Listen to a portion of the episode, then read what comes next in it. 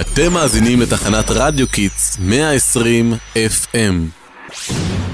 היי, אתה לא חושב ששכחת משהו? אני? מה? תסתכל איך אתה נראה, לא שמת לב מה כתוב בשלט. כנראה לא ישנתם טוב בלילה.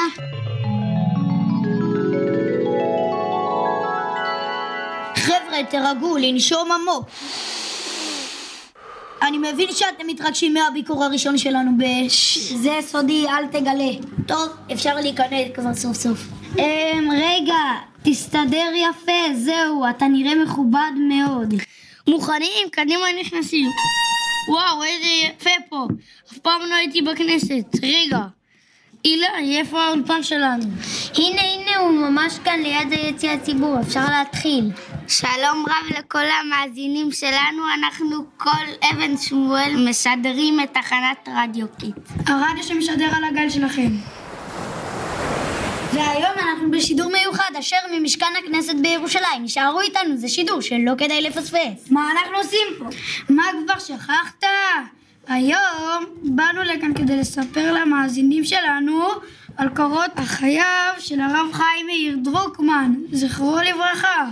אבישי, יש לי הרגשה שהתבלבלת, כנראה שהתכוונת בית כנסת. לא, לא, ממש לא. תדע לך שהרב דרוקמן היה חבר כנסת במשך שנים. ועכשיו נעבור לשדרניות של כיתה A2. נתחיל מההתחלה. מי זה בדיוק הרב דרוקמן? הרב חיים מאיר דרוקמן, שנולד ב-15 לנובמבר 1932, היה רב ישראלי, מחנך פוליטיקאי ומנהיג ציבור ציוני דתי. הוא היה אחד מהבולטים בין הרבנים המובילים בהנהגת הציונות הדתית ובשנותיו האחרונות ראש הנשיאות של איחוד רבני תורת הארץ הטובה. שמעתי שהוא היה גם ראש ישיבה, נכון? שנייה, אני בודקת בגוגל. הרב חיים דרוקמן, כן, כתוב שפה בשנת אשכג רבו, הרב צבי יהודה קוק, שלח אותו לעמוד בראשות הישיבה התיכונית אור ציון. במהלך השנים למדו אצלו הרבה פוליטיקאים ואנשי ציבור, כגון בן גנץ, ישראל כץ, דודי אמסלם, יוסי כהן ועוד. היי, אור, מה את עושה? אני בודקת פה בקיר חברי הכנסת, יש פה המון חברי כנסת מלפני שנים. היי, הנה הרב דרוקמן, שושי בואי תקראי לנו מה כתוב עליו. אה, איפה המשקפיים שלי?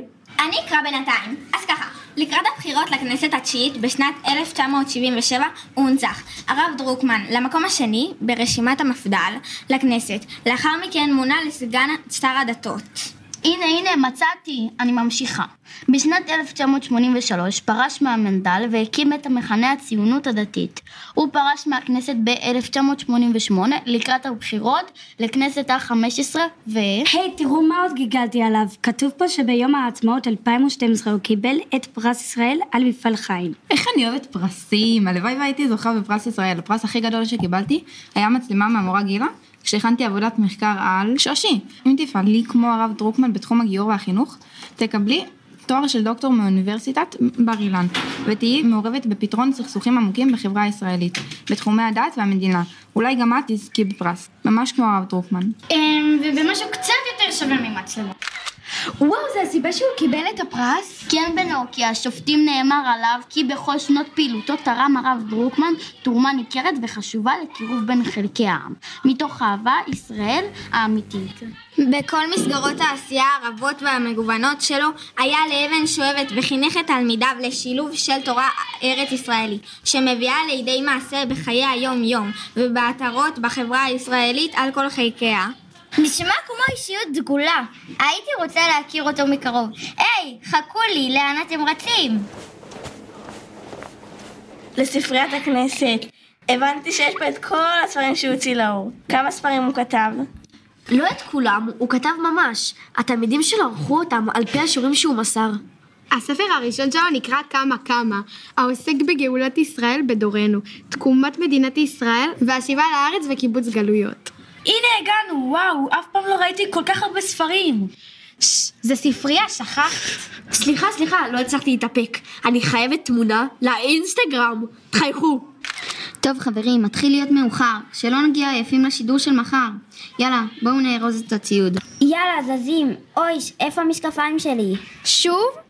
היי, תיזהרי, כמעט דרכת. נס שמצאתי אותם. הנה, תראו, מצאתי בו עוד קטע קצר שמספר על הרב. הרב דרוקמן נמנה עם תלמידיו המבוהקים של הרב צבי יהודה קוק. לאחר פטירתו, זוהה עם ממשיכו בראשות ישיבת מרכז הרב. הרב אברהם אלקנה שפירא, שראה בו כממשיך דרכו.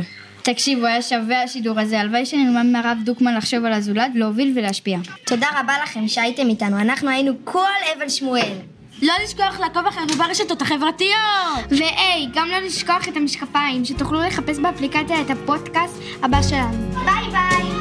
לך אלי תשוקתי בכך אשקי באהבתי